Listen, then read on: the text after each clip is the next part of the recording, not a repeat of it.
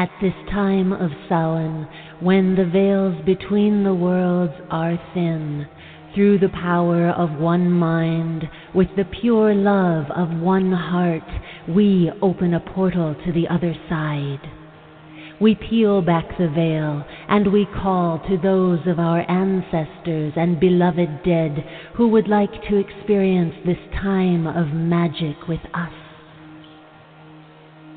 We invite them to be fully present in this sacred space, to see through our eyes, to move through our bodies, to speak through our words, and to dance in this space with us until we close our circle when they will return across the great divide.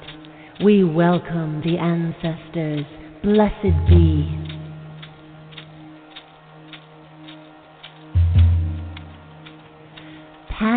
Through the portal, go through the gate, enter and be reborn. Pass through the portal, go through the gate, enter and be reborn. Welcome, friends, fans, and colleagues. Uh, this is Karen Tate, and uh, you're back with me here at Voices of the Sacred Feminine. And no, this is not Samhain. However, uh, our, our topic yesterday and today at our special uh, double header is about trance, uh, and it is about, in a sense, uh, lifting the veil and passing through the portal uh, and uh, connecting with our ancestors or the divine or um, uh, Laura, I believe. Uh, uh, Laura, what did you call the the the entities, if you will, um, helpers? Um, Oh, I uh, I call them spirit allies, and I would like to point out that it is coming up on Samhain in the southern hemisphere in just a few days. Ah, so okay. That's Good actually point. even more even more appropriate than you thought. So Uh, there you go. You know, it it uh, it works like that sometimes, Mhm. doesn't it? Uh, you you know, you you get yourself in a in a rhythm, and uh, you don't even know, uh, you know, uh, how um, you know how in sync you might actually be.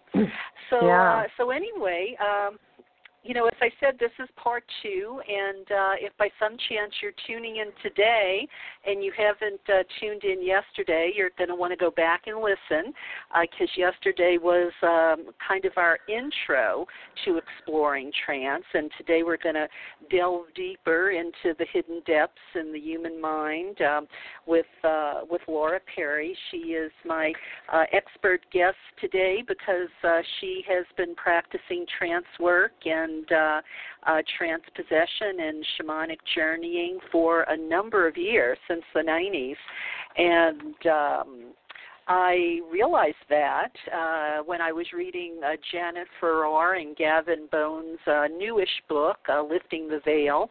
Uh, of course, Laura's been on the show many times talking about, you know, Minoans, uh, but when I found out, um, you know, she um, was well versed in this, which is a uh, an interest of mine. Um, you know, here we are. We're delving in, uh, going deeper for all of you out there, and uh, we hope uh, you enjoyed yesterday and uh, and you enjoy today.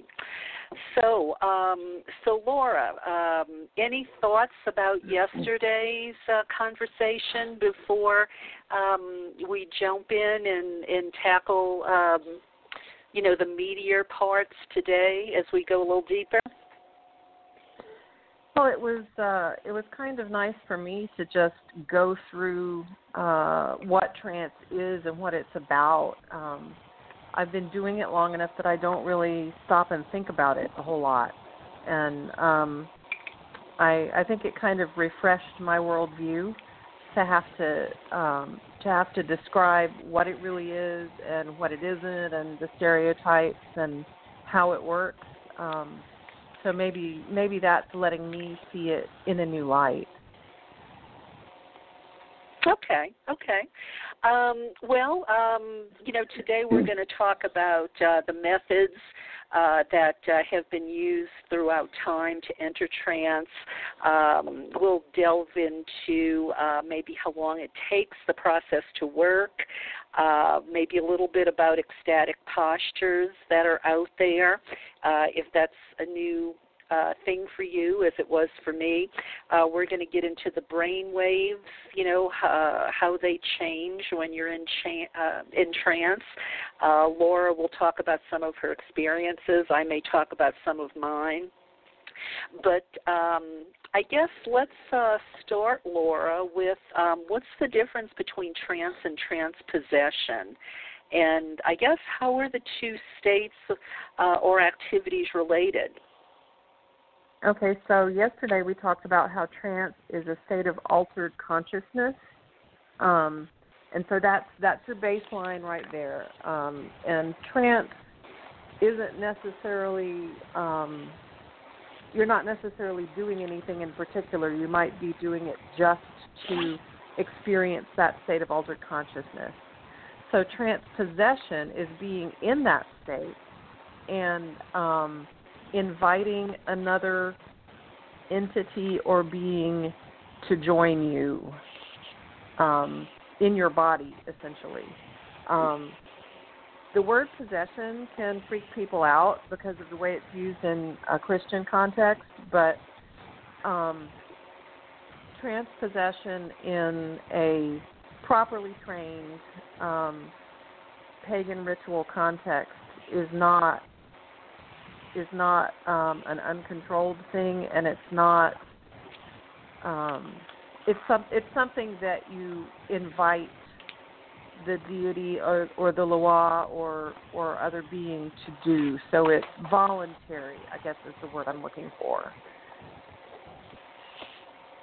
Okay, um, and we we mentioned uh, quite often yesterday um, the book that I was I was using a lot, where uh, actually you had been quoted in uh, Janet. Uh, Janet Farrar and Gavin Bone's book, uh, "Lifting the Veil," and uh, they they um, explain the possession or the channeling, uh, kind of you know as if the um, the priest or priestess who is doing that becomes almost like a hollow bone um, to allow the deity or the ancestor, the spirit ally, to inhabit their body. They, some of the priestesses described it as their mind, their mind sort of went to the back, uh, took a back seat while uh, the you know the, the I'm just going to say the deity uh, took a front seat. Um, I, I know the time it it kind of came on me surprisingly because I didn't think I was going to be able to do it. Um, I know I was very much there, but I sort of just surrendered to it, and um, it wasn't as if I couldn't have stopped what was going on um, from happening, uh, but I didn't want to. You know, uh, right, I really yeah. did feel like I, you know, like Isis was speaking through me, and I just sort of allowed, you know, because I trusted. Um, how does it, you know, from what you've learned or from your personal experience, how does that feel for you? Um, so, well, there are different levels of trance possession, and I like the uh, I like the metaphor of the car, right? So, um, in the most basic, simple trance possession, you're still driving, and the deity is in the passenger seat, right? So, so that you're still in charge, and and the deity is uh, is speaking through you as you allow them to do it.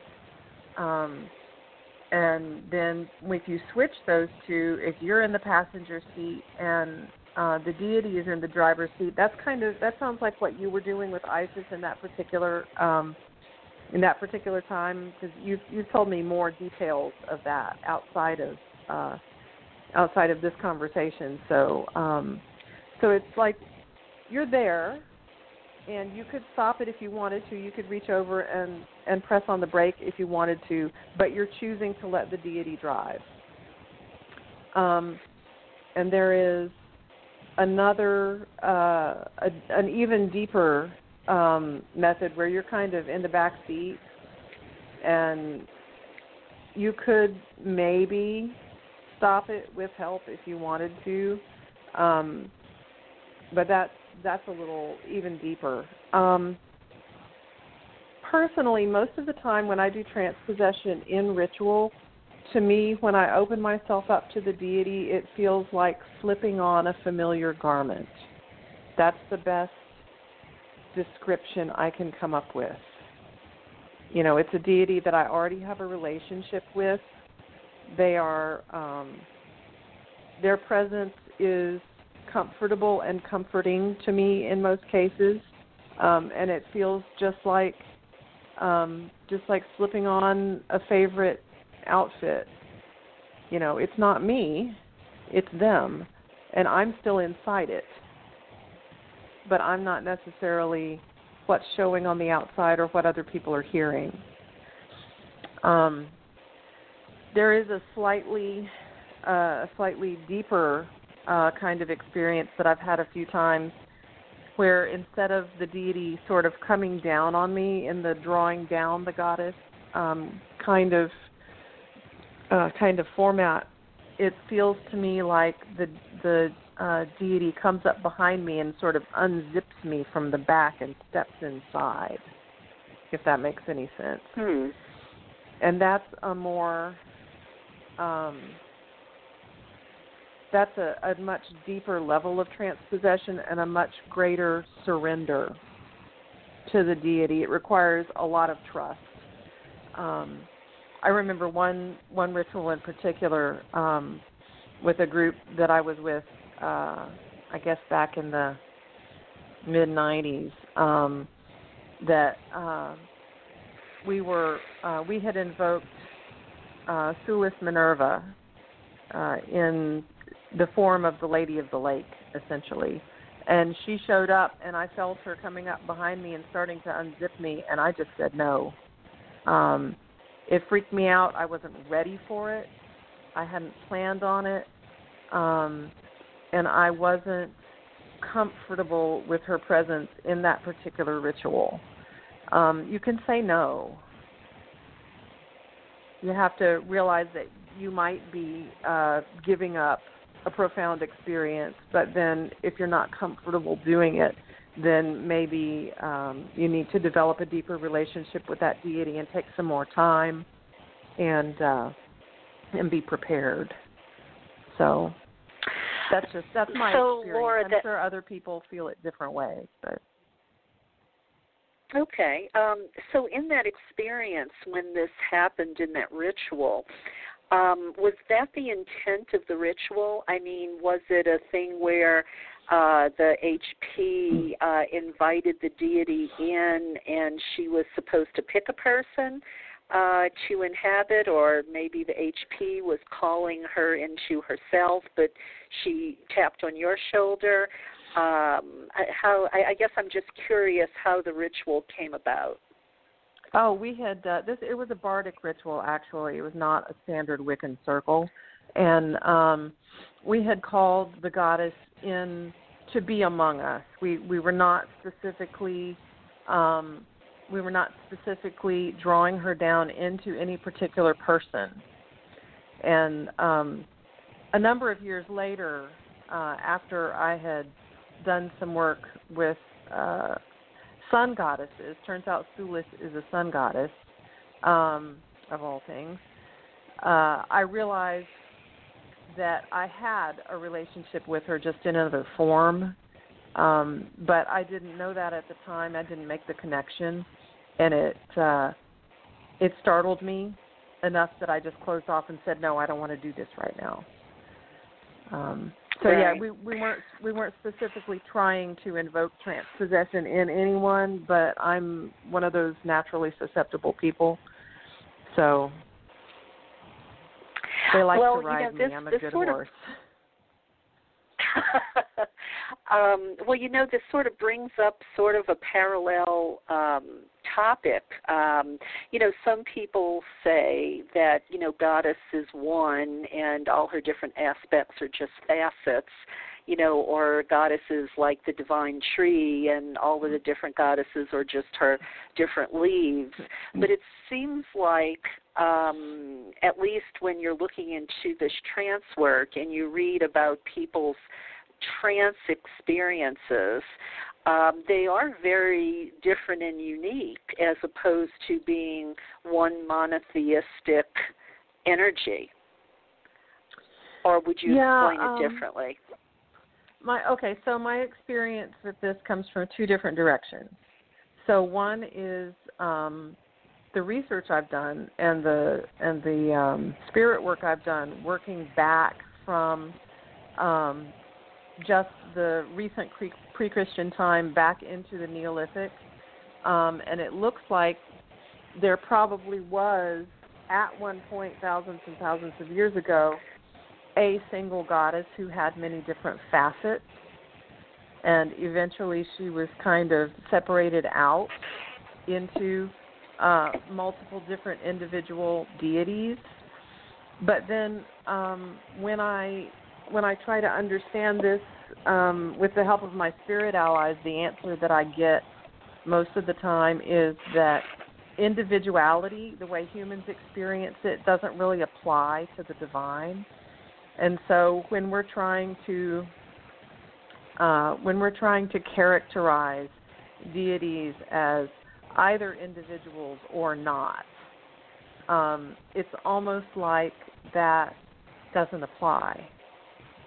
And so what we need to focus on is just how we experience them, and how we experience them um, for most people that I know is as individuals in in one way or another. And so um, rather than try to force a definition on something that's so far beyond human that I'm pretty sure I'll never really understand it.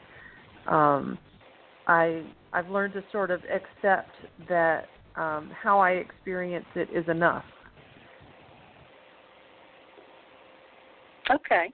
Um, well, and that, and you know, just a final thought on this. Um, I, I, what also came to mind is the story of the golden ass, and when Apuleius, uh, you know, uh, has Isis appear to him, and she uh, regales him with her many names, and she names a slew of goddesses um, mm-hmm. of all different traditions and names, as if to say, you know, she of 10,000 names, you know, as we um, so often refer to her anyway. So, uh, all right, so let's, so we shouldn't get hung up on that uh, when we're uh, when we're doing this trance work, then. Yeah, I mean, however you experience it is however you experience it, and um, I think it's really unfair of any uh, any person or any tradition to force a definition uh, on your interior experiences. You know, that's that's just okay. my my opinion. Okay. Okay. Um, now, um, I, again, I'm going to keep going back to the book like I did yesterday because it was so informative. Um, when they were describing the possession, um, it was very difficult to have a sense of how long this took you know because when you're writing down a ritual you know um you know that that isn't really something you're aware of. You kind of just write down the steps of the ritual. Uh right. they did you know have the dialogue that would happen between the the questioner and the deity that had um been called down into the priest or priestess. But you didn't really I guess if anything, it, it felt like to me it happened quickly because there were some rituals where it was almost as if on cue uh, the deity appears after an invocation. Um, and I don't know, you know that. I guess if I were the one that had to do this, and I wasn't real well versed in it to begin with, that would feel like putting a lot of pressure on me to be able to make this happen at will. You know, at, at the snap of a finger on cue. You know. Um, so I, I, I so which what has your experience of this been? Well, I mean, you don't start out the very first time you ever step into a circle um, having the goddess drawn down on you. That's that's not you know that's not how it works. You you don't get to the point of doing that until you have attended so many rituals that you've practically got the format memorized. Um, and uh, at that point, if you've been doing it for a long time and if you've been watching other people do the trance possession, um, then it's it's a familiar activity. It's it's not scary, and the set and setting automatically um, trigger that expectation for you. You know that if you're wearing your ritual garments and you're stepping into the circle and they're doing the various things that you do um, to format the ritual, then your mind automatically says, oh, the next thing that happens is the goddess comes into the priestess. Right? So it becomes an expectation. And if you eventually become the person who is the priestess, then you still have that expectation. So you've got all of those triggers set up in that ritual that you've seen and participated in and done so many times that when you get to that point, it can be almost automatic.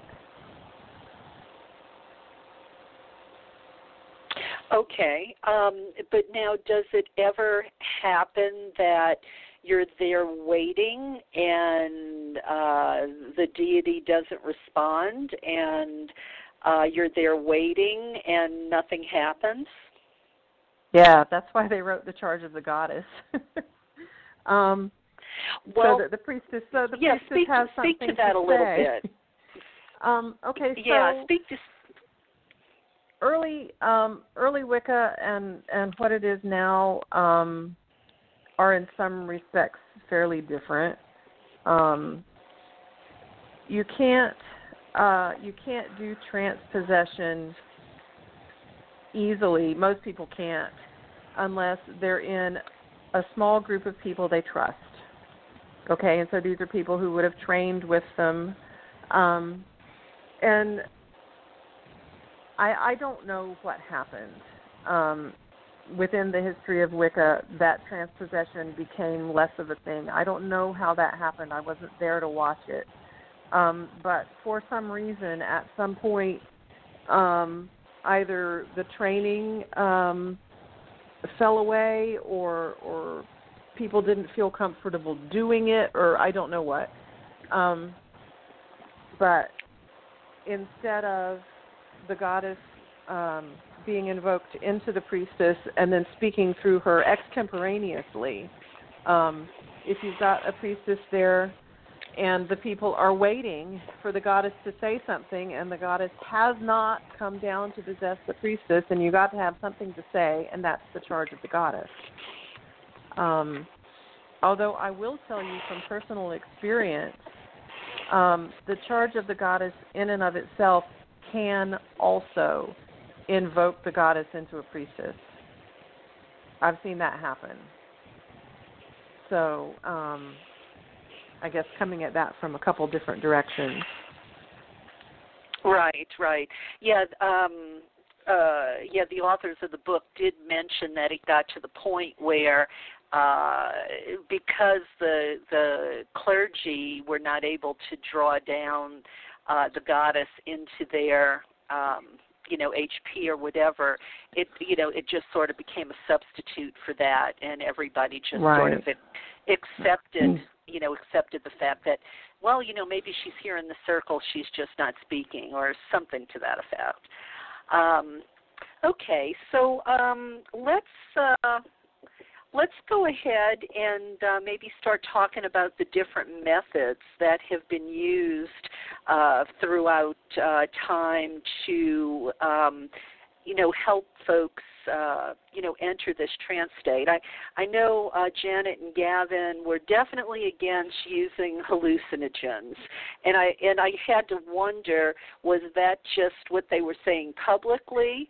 um, or if they really believe that, and that's you know, and they don't really use you know hallucinogens even privately. But that was their take on hallucinogens. And um, i wonder what what yours is laura. Okay well i don't know what they do privately either but um i can state unequivocally that it is not necessary to use any kind of um chemical support to reach trance states um, and the cultures, ancient and modern, that have used uh, hallucinogens of various kinds um, have always done it in a very controlled setting. Whoever's running the ritual knows what they're doing, they know the right dose, they know the right um, setting and how to do it, the right point in the ritual. So it's not um, it's not a bunch of hippies uh, madly experimenting with drugs. It's um, it's a much more purposeful um, activity that's done by people who are well trained. But you absolutely do not need hallucinogens. I mean, we we are literally um, our brains are literally wired for this stuff, um, and so um, it's it's not difficult. Um, many of us are very tense and anxious, not just recently, but in the modern world in general. And that can make it more difficult to get there. But um, you can uh, do an end run around that just with practice if you uh, take whatever method you're using and just repeat it until it becomes an automatic expectation that you're going to reach that mindset mindset when you experience whatever method you're using um, then it's going to work. Okay, so what? Um, um, let's start with one method, and then we'll probably take a break because we're at the half hour, and uh, then we'll delve into some of the others. So, um, which one do you want to tackle first? Okay, well, how about drumming because that's the most common. Um, okay. Any kind, any kind of uh, steady rhythm. Uh, there are some. Uh, there are some traditions that swear that you have to have a rhythm at 120 beats per minute, and there are other traditions that start out slow and go faster and then slow back down. Um, there are some traditions that have a particular uh, a particular drum beat that's used to uh, take you to or to connect you with each specific uh, deity or entity. Um, but yeah, I mean, essentially any kind of rhythmic sound um, is going to entrance you. That's that's just how that works. It literally changes your brain state. So you're so I think you said that the rhythm um, maybe doesn't necessarily matter. It's the continuity of it. It's the the repetition to just sort of hang in there with it. Is is that the idea? Um, to some extent, yeah. Um, different different drum beats. Uh, it depends on your tradition, but in a lot of different uh, a lot of different paths, specific drum beats are associated with specific deities, um, or, or other kinds of or other kinds of spirit allies. So if you want a particular deity, then you use that deity's drum beat. Um, so, and um, but generally speaking, uh, yeah, the main the main thing is just that it be consistent, and if it's a really good um, shamanic journeying type uh, drum recording is going to sound really boring to someone who's listening to it just as background music because that's not what it's designed for. Okay, it's designed to be rhythmic and repetitive so that it uh, so that it entrains your uh, brainwave cycle and it triggers your nervous system to alter your consciousness. Okay. So um, I know you did some research on um, on brain waves. Uh, is this sort of the point where you think it's most logical to bring that in? Sure, we can do that. Um, so um, I did. I, I went and looked this up after you asked uh, at the end of last night's uh, show. Um, so I found some interesting things, and I'm not a neurologist or any kind of expert. This is just some interesting information I found. Um, so we talk about being in like the beta brain state when we're awake and alert and doing our everyday work, or being in alpha or theta or whatever. So it turns out that all of the frequencies of brain waves are present all the time in your brain. Okay, it's not that all the other kinds go away and there's only one left. They're all there all the time, but one is typically going to predominate. So when someone says you're in an alpha brainwave state, you've also got beta and theta and delta brainwaves going in the background, but it's the the one that's the most predominant is alpha. Um, and alpha brain waves are related to light meditation, light trance, um, relaxation, creativity. A lot of people who do art or music um, will be in an alpha brain state while they're doing that. Um, theta, uh, theta brain waves are associated with deeper meditation, deep trance, and deep hypnosis. And what I find especially interesting about that is theta is the brainwave uh, state that we dream in. So, in a manner of speaking, trance, deep trance, and deep hypnosis are like purposeful waking dream states, like a kind of awake, lucid dreaming. So I think that's pretty wild. So um, when so when this drumming happens, um, do you know which state it induces? Well, it's going to start with alpha and then slowly shift towards theta if you go that deep. And then okay. it will shift back and then okay. it will shift back up through alpha um, as you're coming out of it. Okay. And okay. And actually um, the same the same process happens when you're falling asleep and waking up. Okay, okay. Um, I, I will just throw in as a tidbit here. Um, I, uh, I I was listening to a show on television about um, that there there being a, a 110 hertz vibration at a lot of different sacred sites that might uh, induce some sort of connection, uh, you know, to another plane or deity or something like that. And because I travel to so many sacred sites, I thought, hmm, you know, I, I want to look into this, you know, because obviously, like the Hypogeum, for instance, or, um, you know, uh, Newgrange, you know, different places like that, these. Um, uh, you know these especially these underground places. And um, i have to say i went on youtube uh, because i had no idea what this 110 hertz was going to sound like or if it would have any effect and I probably listened to it for about thirty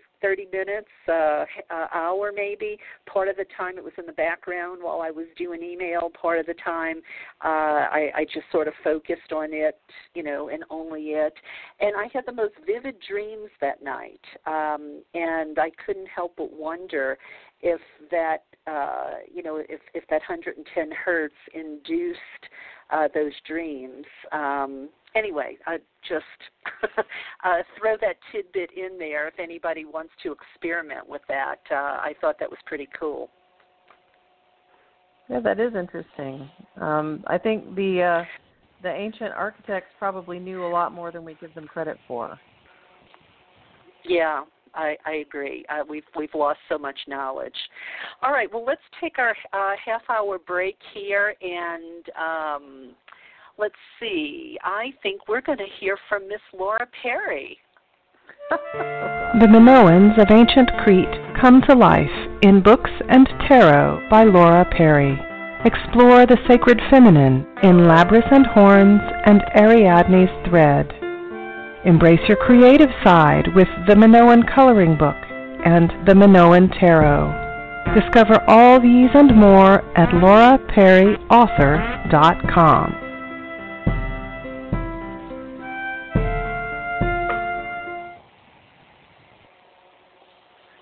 And there she is, and we have her here in the in the flesh tonight. Uh, it's Miss really Laura weird Perry. listening to listening to my own voice like that. That's very strange.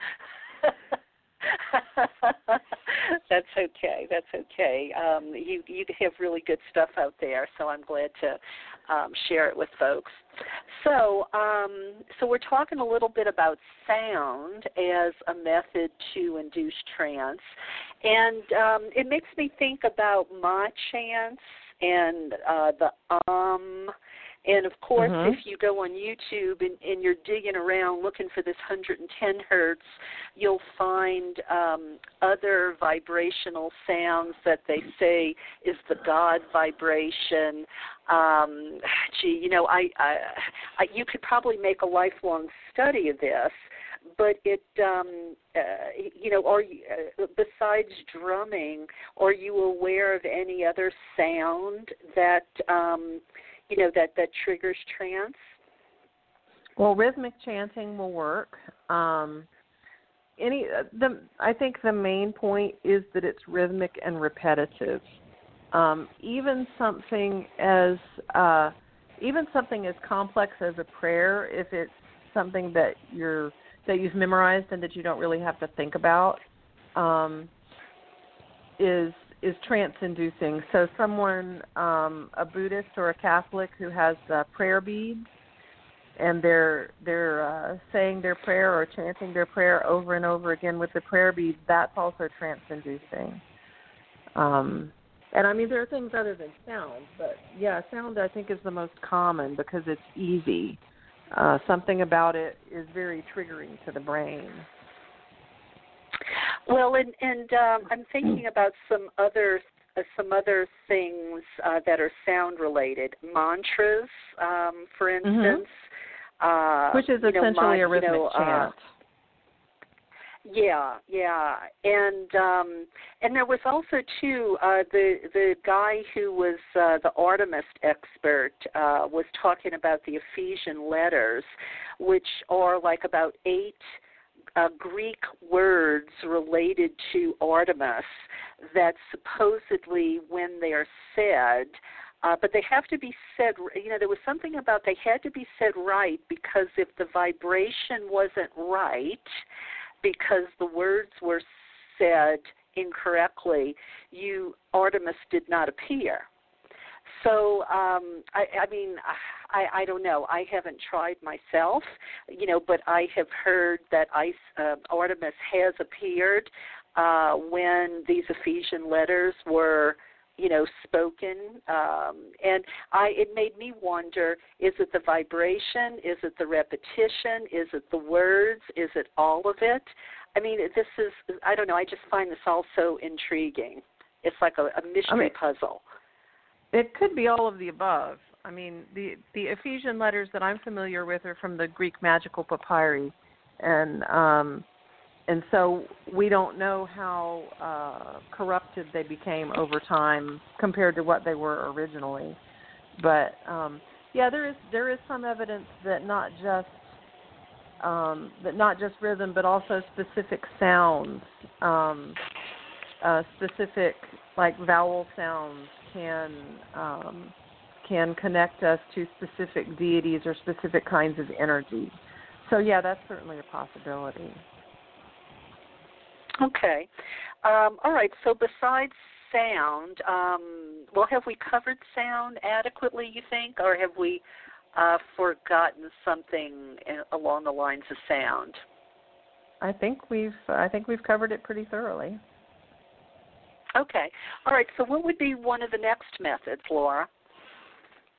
Well, I think probably one of the the oldest methods that goes back to probably as long as we've been human is sitting in the dark staring at a flickering fire.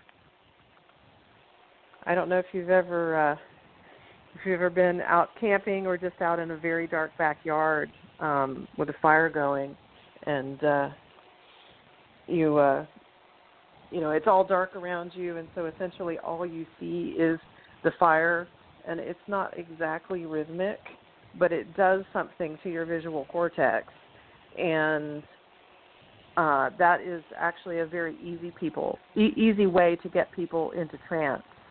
Um, and I'm sure that uh, that that had an effect, like when the bards were telling their stories uh, on a dark night with a fire, that uh, kind of helps uh, carry people away. Right, right. Yeah, watching those uh, those flames dance, uh, it can be hypnotic. And and you can even do it just with a candle, honestly, as long as it's if you're in a dark room, so that the candle is really the only thing that catches your attention. Um, yeah, and, yeah. And you can do it with with other kinds of lights too. I have actually tranced to the blinking lights on a Christmas tree before, so. Um, Okay. Um, and well, we know uh, food deprivation, but uh, if someone's got you know diabetes or something like that, they would have to uh, be careful with that. Um, as would you know maybe somebody who's epileptic would have to maybe be careful with the blinking lights. Right. Well, a lot of the methods that uh, that ancient cultures used verged on the dangerous. Um, a lot of the time, because um, if you want to get into really deep trance, you have to kind of push yourself loose from your usual connection to your body. Um, and that comes easier for some people and harder for some people and um yeah i mean some of i think part of the reason that some cultures use hallucinogens is that that might be a safer way than you know going without food for days on end until you start hallucinating so there's that yeah well, I mean, I know that um, that time I was triggered uh, unexpectedly in that class. The class was on aspecting. Um, it just so happened. Um, I mean, it was a three-day intensive, and it was after we had uh, been up late on Friday night, you know, doing all sorts of stuff. Uh, went home, got up the next morning, had to be there for like eight, sleep deprived, food deprived. You know, we went right into this aspecting ritual, and uh, so I mean, I hadn't been purposefully um, depriving myself of food on purpose for days, but I can't help but think that even that little bit. Um, you know, uh, of lack of food and maybe lack of sleep uh, helped me um, bridge the divide, so to speak. I don't know if that's a good metaphor, um, but uh, I, I don't know. You know, I, I think it it might have helped me get there. Yeah, I don't doubt it. Um, yeah, may bridge the divide. Maybe um, more like let go a little bit because we do tend to to cling very closely to our bodies and be very in our bodies a lot of the time and to trance you have to kind of let go of that and allow your awareness to shift um, to shift away from your usual physical form so um, yeah there are all sorts of ways to do that. Now is is there a way you can explain that or is it something someone just has to practice? Um, really, you you do have to practice it, and it's helpful to practice with an actual teacher who can keep an eye on you and and can give you immediate feedback, um, or or at the very least, you know, have a reliable book to give you some guidelines. Um, but yeah, um, a lot of it is uh, you need to do it enough that it becomes that you sort of rub a groove in the universe, you know, so that it becomes habit and so that it becomes familiar and and it so that it feels familiar enough that it feels safe to be doing it. Um, because a lot of people don't want to let go because they're scared, and that's completely understandable given the attitude that our modern uh, materialistic society has toward this kind of stuff. But I mean, really, yeah. you're not gonna you're not gonna get lost or get stuck and not be able to come back to yourself. Um, that doesn't happen. Um, if if uh, if things go badly, about the worst that's going to happen is you're going to feel bad afterwards. But uh, okay, well, and you know, and and for the potential experience, um, I don't know. This is just for me. I'm not suggesting for anybody else, but I think I'd be willing to risk that. Yeah, well, I mean, everybody has to decide for themselves. Yeah, yeah. Um, okay, so we we talked about sound. We talked about the hallucinogens. Oh, the only thing I wanted to mention about the hallucinogens, I was thinking about the Demeter Persephone ritual, uh, where I think Carl Ruck, he's supposed to be an expert on uh, those mysteries, and uh, I believe he said he thought they were using um, mushrooms. Uh, but anyway, um, you know, we're talking about that isn't really necessary. Um, so, uh, so hallucinogens, uh, sound, um, sleep, and food deprivation.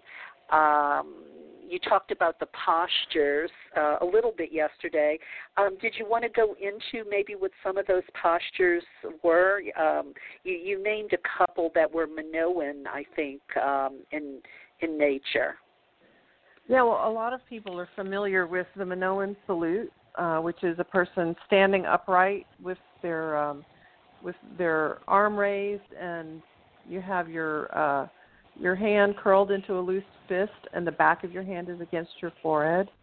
And um, we use it in modern Minoan paganism as a um, as a posture of reverence, as a way to salute the divine um, whether that's a deity present in ritual or um, something in nature like a river or a tree or a mountain.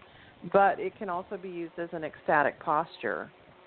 Um, a lot of ecstatic postures come down to us in the form of figurines. So there are um, these beautiful little marble figurines um, from Cycladic graves, from um, Bronze Age and late Neolithic Cycladic graves and the um, the pose that they're in, they're lying down, and they have their arms folded across their abdomen in a particular way, and that is a very effective um, ecstatic posture. But the the thing about ecstatic postures is that they kind of um, tune your radio to a specific station, so to speak. So, like the the cycladic postures, those figurines represent um, spirit workers whose job it was to guide the spirit of the dead to the underworld. And so if you use that ecstatic posture, then you're going to go on an underworld journey. Um, if you use the Minoan salute, you can use that to connect to specific uh, specific deities, particularly uh, the earth goddess Rhea, but also some others. Um, there's the singing shaman posture. That one uh, shows up in cultures around the world, including in Minoan figurines and um, that one probably goes back to the Paleolithic, and it appears to be a more generalized pose just to induce trance. Um, and just holding these poses, if you're um, if you are experienced with trance, just holding one of the poses for an extended period of time will do it. If you're not experienced with trance, then you probably need to combine the posture with some other uh, some other method of trance induction, like um, like drumming or like uh, focusing on your breath and counting your breaths or something like that. Okay. Um, well, um, you know, and, and and I realize from person to person it's going to be different. Uh, it's going to be different based on, you know, experience, all of that stuff.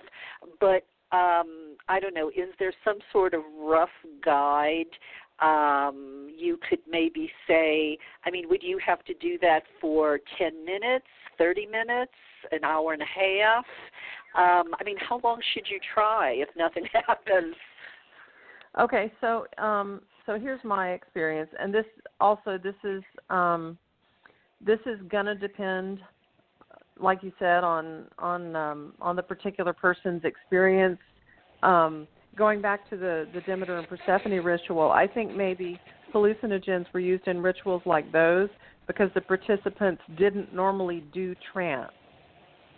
Right? It was not something they were trained in. These were people who were coming to this festival for this one set of rituals and they didn't really have any trance training and so the hallucinogen took the place of uh, an extended amount of experience. But um, if you're if you're starting out and you just want to try an ecstatic posture, um, or even if you want to just try something simple like um, sitting cross-legged and um, counting your breaths, for most people, if you're uh, if you're listening to drumming, um, or if you're counting your breaths, the thing is you don't notice it. That's the trick. If you're noticing how you're feeling, then you're not in trance yet. Okay, if if you're noticing what's going on, if you're thinking, "Wow, I'm kind of relaxed," but, you know, then you're not in trance yet. When you hit trance, you stop noticing and just start being. So that and and um, didn't you and, and didn't you say something yesterday about you don't even maybe feel the discomfort of the posture uh, when you're actually in trance? Yeah, I don't. There are um there are some ecstatic poses. I mean, I don't do the ones I don't do anything that actually hurts. I'm not a masochist. But there are some poses where like my arms get tired and stuff like that. Um and so I do find that a little distracting for the first couple of minutes. Um, but then if I let myself sink down into trance, I don't even notice it. It's like I forget I have a body and I'm just a spirit at that point. Okay. Um, so yeah, it's you really you stop noticing and just start experiencing. But what do you what do you think the time frame would be? Um, I mean, if after a half hour you you've um, not accomplished it, would you say, okay, I'll try another day? Well, what most people do when they're starting out is that they'll do um, they'll uh, get a drumming album of some sort, and they'll pick a particular uh, track on it that might be maybe 15 or 20 minutes long, and use that, um, and just do that one over and over again. Um, and it doesn't you don't have to do ecstatic postures. You can just I don't recommend lying down because you'll probably fall asleep, but you can sit um, or stand in any comfortable posture and just um, listen to the drumming and and just let it wash through you. Um, so yeah, 15 or 20 minutes. Honestly, when I have taught people ecstatic postures, unless they're unless they're particularly upset, uptight, and anxious when we're doing it, um, most people who are focusing on the posture will slip into trance literally in like two or three minutes if that's all you're wow. doing and not okay. trying and if if you're not also trying to you know be in a ritual and pay attention to all of those things if you're just if you're just allowing yourself to be with that rhythm you know, with no right, expectations, right. no expectations, no, you know, and and for some people, um, they'll get there and then they'll pop right back out of it because it feels foreign. If if you're not, um, I've I have found that it does seem to be a little easier for um, artists and musicians and writers and the kind of people who hover in the alpha brain state a lot of time a lot of the time during their awake hours anyway. Um, so their uh, to them trance states feel a little more familiar. Um, but to people okay. who, but to pe- for people who tend to stay more firmly in that beta brain state, um, it can feel. It's not scary, but it feels different, and that might be enough to sometimes pop you back out after a couple minutes, and that's okay. You just take a breath and relax and go again. I mean, it's not it's not a competition. It's an experience that you uh that you're just going with. So Okay. and so you mentioned breath. Breath is another method. Um, does it have to be a particular breath, like a three-four breath, or can it just be you're focused on the in and out, the in and out, the in and out? Yep, just focused on your breath. Um, some people count breaths. Um, some people count beats. You know, the three beats in and three beats out kind of thing. Um, just focusing on your breath is rhythmic. It's every bit as rhythmic as drumming. And if you're doing it in a quiet setting so that you're not distracted by any other sounds, um, uh, my experience is if you're able to concentrate just on your breath without any expectations, just feeling it, listening to it, um, it takes maybe 50 or 60 breaths um, to to sink into a light trance, and then you can keep going from there if okay. you want. Okay. and uh, I know movement is uh, an, another method. Um, I remember seeing a video once of uh, uh, a, a teacher who uh, a long story. Uh, but anyway, she had this video of these people in the Middle East who were uh, doing ritual. Uh, it was some sort of indigenous people. I don't think they were Islamic. And they were actually sort of throwing their head forward and back, forward and back, forward and back, forward and back. And there was, of course, drumming uh, happening too. And uh, that I'm sure that must have been trance-inducing. Um, if they didn't, you know, uh, if, if that didn't just make them incredibly dizzy. Um, have you ever seen that? I, I, I wonder, Laura. Um, I don't know about that particular ritual, but yeah, um, any kind of rhythmic movement that you don't have to think about. If you have to think about it, if it's a complicated dance step and you're thinking, "Oh gosh, where does my foot go now?" Then then that's going to blow the whole um, getting into a trance state.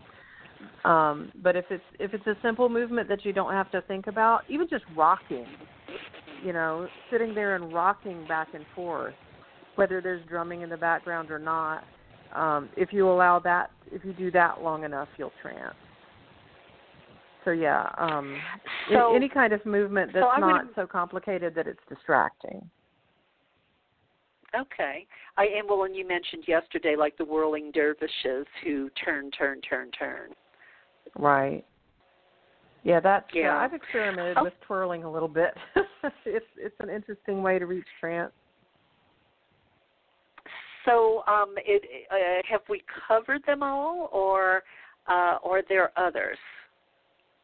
Oh gosh, I'm sure there's more. I'm sure there's some that I don't even know about. Um, but I think those are the major those are the major inroads that most people start with. Okay. Um, now, can somebody get there doing uh, guided meditation journeys, um, or are these other methods easier? It depends on what you're trying to do. It depends. Um, yeah, because I it would. depends on the specific. It depends on the specific meditation. Um, but yeah. yeah, frequently the, yeah. the kinds of meditations where someone says picture yourself in a field and all that kind of thing. Yeah, that um, that will keep you. Um, that's a different kind of journey. It's not. It's not the kind of trance that we're talking about. Right, right. Well, I, I know that uh, you know the experience I keep referring back to. It started with a meditation where uh, it was a small circle of women, and in front of us was this chair that we had turned into a throne, uh, a nice, comfortable chair with beautiful scarves and furs, and we were supposed to imagine that that was the throne of the goddess, and the the meditation was all about that you know getting to the to be in front of the goddess on her throne. Mm-hmm. And the way this aspecting happened was the person who was leading that meditation and here we were all focused on this empty beautiful chair she would tap you on the shoulder when it was your turn and you were supposed to go sit in the chair and aspect the goddess who you you know believed was her throne um, and for me, of course, it was Isis. And what was interesting about it was, uh, you know, as I said yesterday, I really did not expect to be able to do this at all, at all, at all. Uh, but I, you know, I didn't want to uh, interrupt the ritual by saying, no, I don't want to go, I can't do this. Uh, so I just you know i just went with it and trusted the trusted the situation. I go sit in the throne chair. And it was it was weird because it was like as soon as I sat in the throne chair, I had this um uh intuitive sensation that uh I I I put my arms underneath all the beautiful fabrics on both sides of the chair and I crossed my two arms over in front of me like you see that Isis pose so often where she's got her two wings crossed in front of her. And now none of this mm-hmm. was planned. I mean this this sort of just spontaneously happened and it felt like that was a trigger for some reason. But again that uh, that whole thing um you know I don't know where that came from you know and then uh, I I had this sense that she was there and she was speaking through me, and I think there were like maybe five other women in the room, and I can still remember like it was yesterday. I looked at each woman eyeball to eyeball uh, and said something along the lines of, you know, you are all daughters. You're doing uh, my work, even though you follow different paths and um that's all I really remember. If there was more, I don't remember it.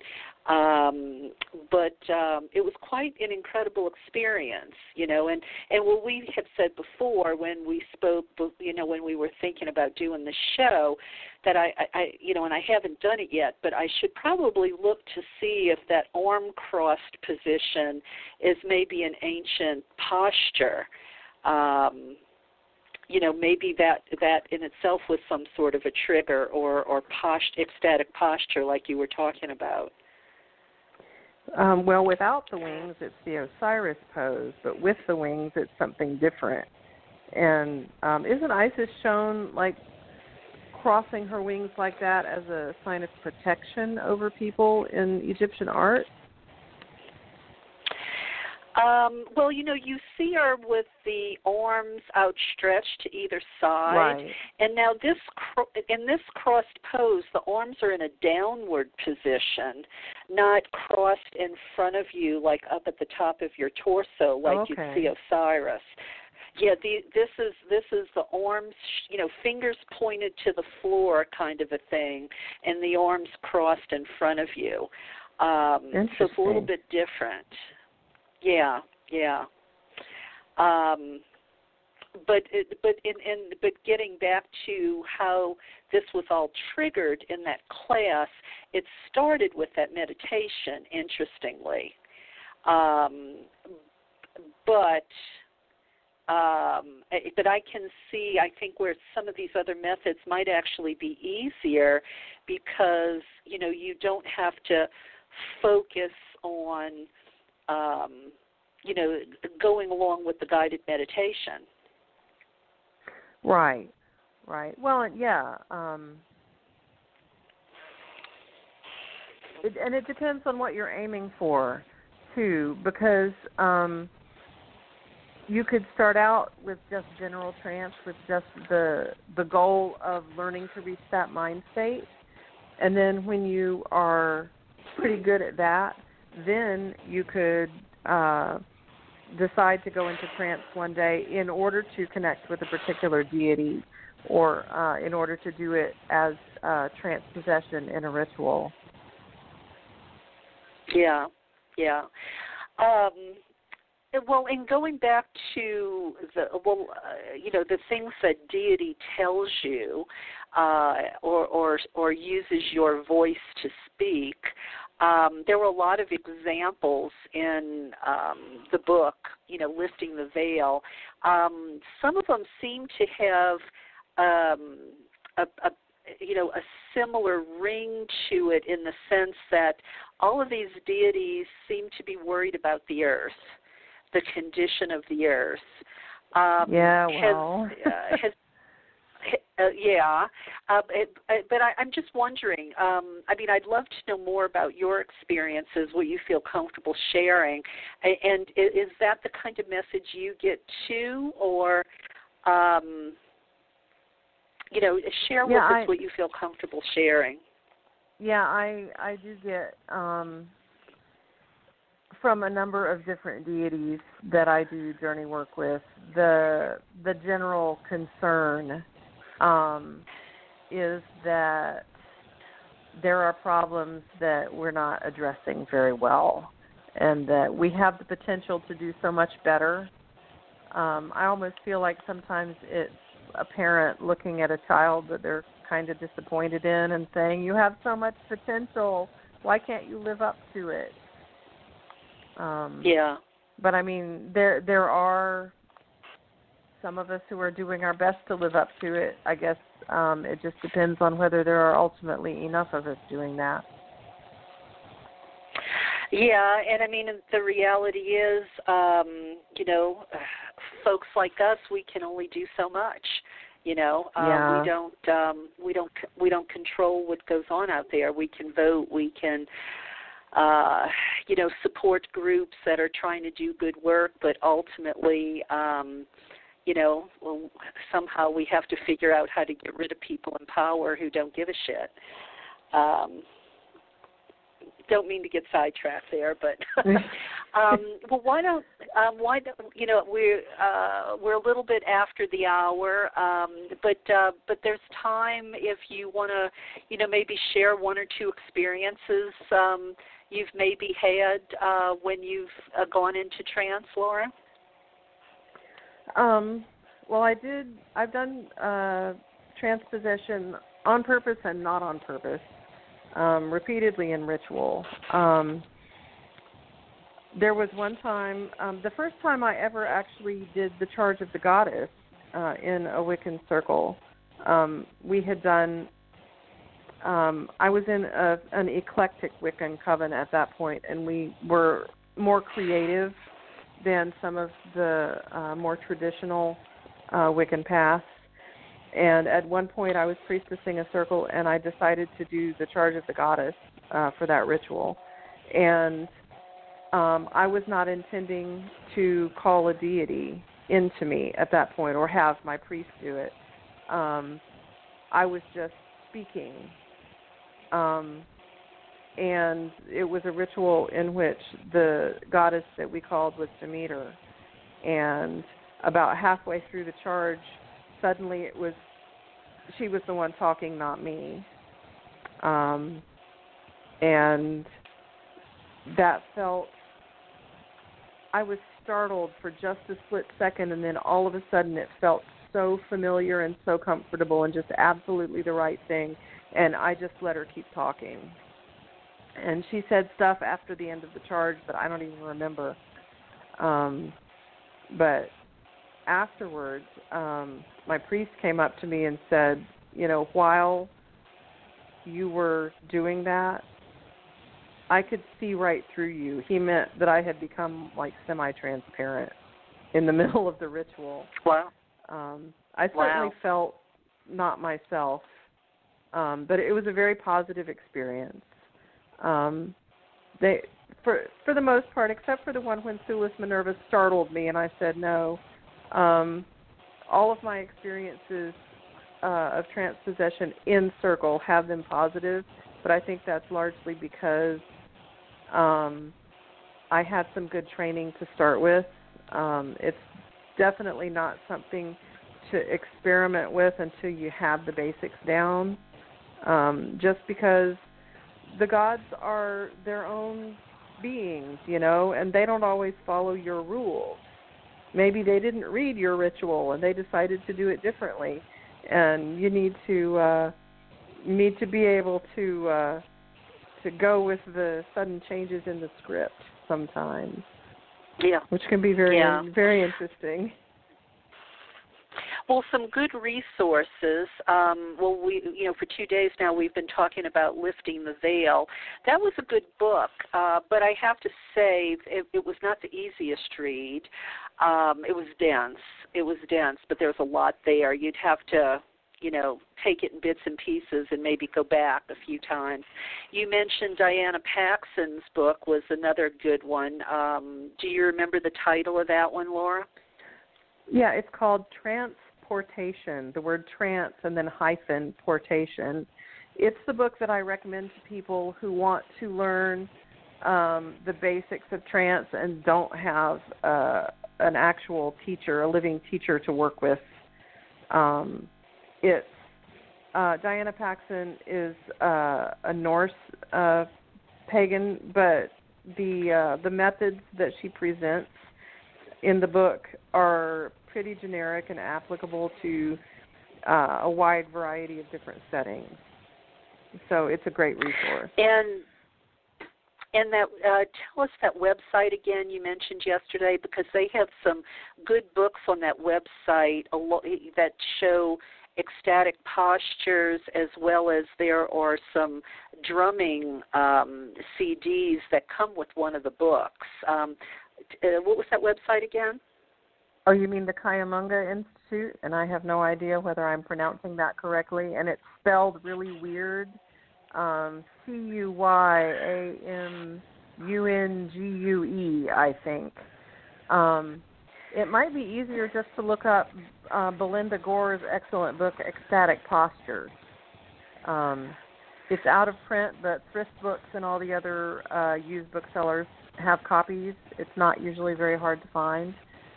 Um, it's uh, it's a great resource that explains how simple trance works and how ecstatic postures can be used in trance to connect with specific um, deities or for specific purposes. Um, the one caveat that I will add is that the cycladic posture that she uses in there, um, after we've experimented with it in Minoan context, um, turns out she does it wrong, and that's absolutely not her fault. Um, the museums display all the cycladic figurines standing up because it's easier to see them that way if you're a museum visitor. But every single one of them that was found in a grave rather than in the workshops where they were made, they were all found lying down on their backs. And that's the way you're supposed to do that posture. Um, hmm. But yeah, otherwise, it's, okay. it's an incredible resource. It's a great book. Okay. Um, well, I have to do one thing here, um, Laura, and then uh, I want to come back and wrap up with um, the uh, modern, uh, you know, the I mean, who's doing this sort of work now? You know, what other modern uh, pagan traditions um, are using this trance work? I mean, I know we talked about. Um, you know voodoo yesterday but um, let's talk about that to sort of wrap when we come back and of course i'll uh, give you any last words uh, but uh, for just a moment here, uh, listeners, I'm going to play for you something from a review uh, of Jo Carson's book, Celebrate Wildness. Uh, okay, so this is from Celebrate Wildness.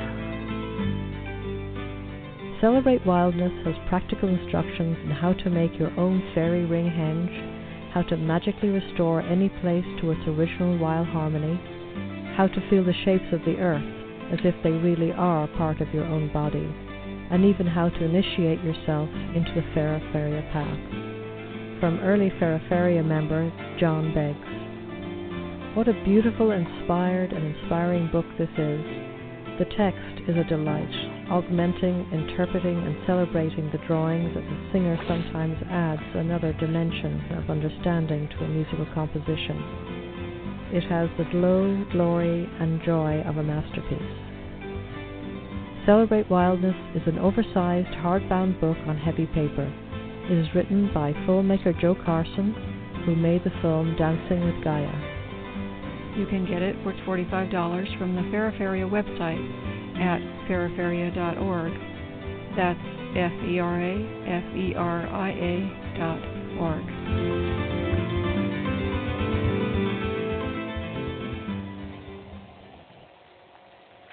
So that's for everyone, but especially for those of you who feel called uh, to the fairy faith. All right. Um, so, uh, Laura, just to sort of wrap up, um, where are we seeing maybe the most trance happening in our pagan or Wiccan communities that you're aware of? Um, I'm sure there is. Well, there's the obviously the revival um, of it in Wicca uh, that Janet and Gavin and and uh, related leaders are kind of trying to uh, t- trying to bring about, and I suspect that's going to continue growing. Um, there's uh, Norse paganism. Um, the uh, Diana Paxson's people and and some other groups have started doing Seidr again, which is um, which is Norse uh, trance possession. It's uh, they've reconstructed. It's a revival of of what was done uh, centuries ago, um, and so that that direct trance possession of the type that Janet and Gavin talk about in their book, where you've got the uh, the priestess on the seat and the deity uh, comes into her and um, speaks to the people who are there um, for the ritual um, and that's that's really exciting. Um, and obviously, the African syncretic traditions have never stopped doing it. Um, so you've got uh, the voodoo and uh, Lukumi and Candomblé and all the related ones. Um, that's that's something that they have as a, a continuous tradition. Um, and uh, in modern Minoan paganism, we're also uh, doing trance possession. It's not a requirement ever, um, but for people who are comfortable doing it, uh, we're pretty sure the ancient Minoans did it. There are uh, epiphany figures on the Minoan seal rings that suggest the idea of a deity coming down into a priest or priestess. Um, so, um, so that is a part of our practice as well. So okay. it's happening.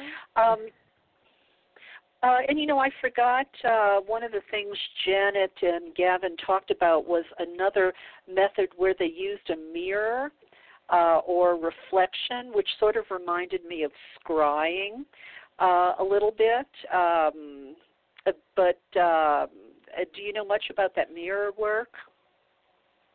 Um, I'm mostly familiar with the scrying aspect of it. I have not done trance work with a mirror, so I can't really speak to that but I can certainly see how it could be used, um, especially under certain kinds of settings, light light conditions, and things like that. Right, right.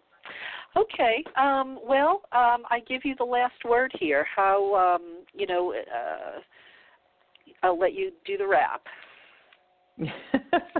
okay. Um, so uh, explore trance possession responsibly. Um, uh, seek out uh, all of the resources that we've suggested here. Talk to people uh, about it because it's it's coming. Um, it's it's an ancient thing. It's part of our heritage as human beings, um, and and so it's definitely something that needs to have a place in our modern spiritual practice. Okay, and uh, oh, and I found the the link for that uh, Ku, uh, Cuyamungue Institute. Um, it was yeah, on the email no you sent me, Laura. Pronounced. yeah, yeah, I, yeah. You probably haven't heard it, and ne- neither have I. But it's spelled uh, for listeners out there who want to go look it up. Um, C U Y A M U N G U E institute.com.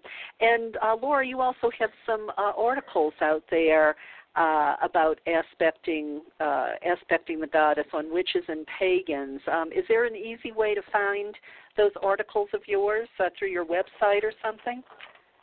Um, well, if you go to the Witches and Pagans uh, website, the Pagan Path, um, witchesandpagans.com is a uh, a blog site that is run by the fabulous people who publish uh, Sage Woman and um, uh, and Witches and Pagans magazine. And so, if you go to that website and look under Pagan Path blogs, the Minoan Path is one of them, and that's the, all of my blog posts there. Um, I've written several about ecstatic practices um, and a lot about what we're doing in modern Minoan paganism, um, both in terms of um, reviving um, reviving the uh, the spirit, if not the specifics of ancient Minoan religion, and that includes um, trance possession. So. Okay, and uh, and let's make sure we mention your website uh, because of all your great books and other work there. Uh, Laura Perry Author dot com. L A U R A P E R R Y author A U T H O R dot com. Uh, well, Laura, thank you. Thank you for these two days and uh, for all the time you spent with me talking about this. Uh, I, I really appreciate it, and um, I will keep you posted on my endeavors uh, on this journey. all right. All right. Well, well you, uh, you have a, a good pleasure. week. Thank you. Thank you. It has. Uh, I've enjoyed it. Well, uh, you take care of yourself and your family and stay safe and uh, and until we meet here again. All right, you too. All right. Bye-bye.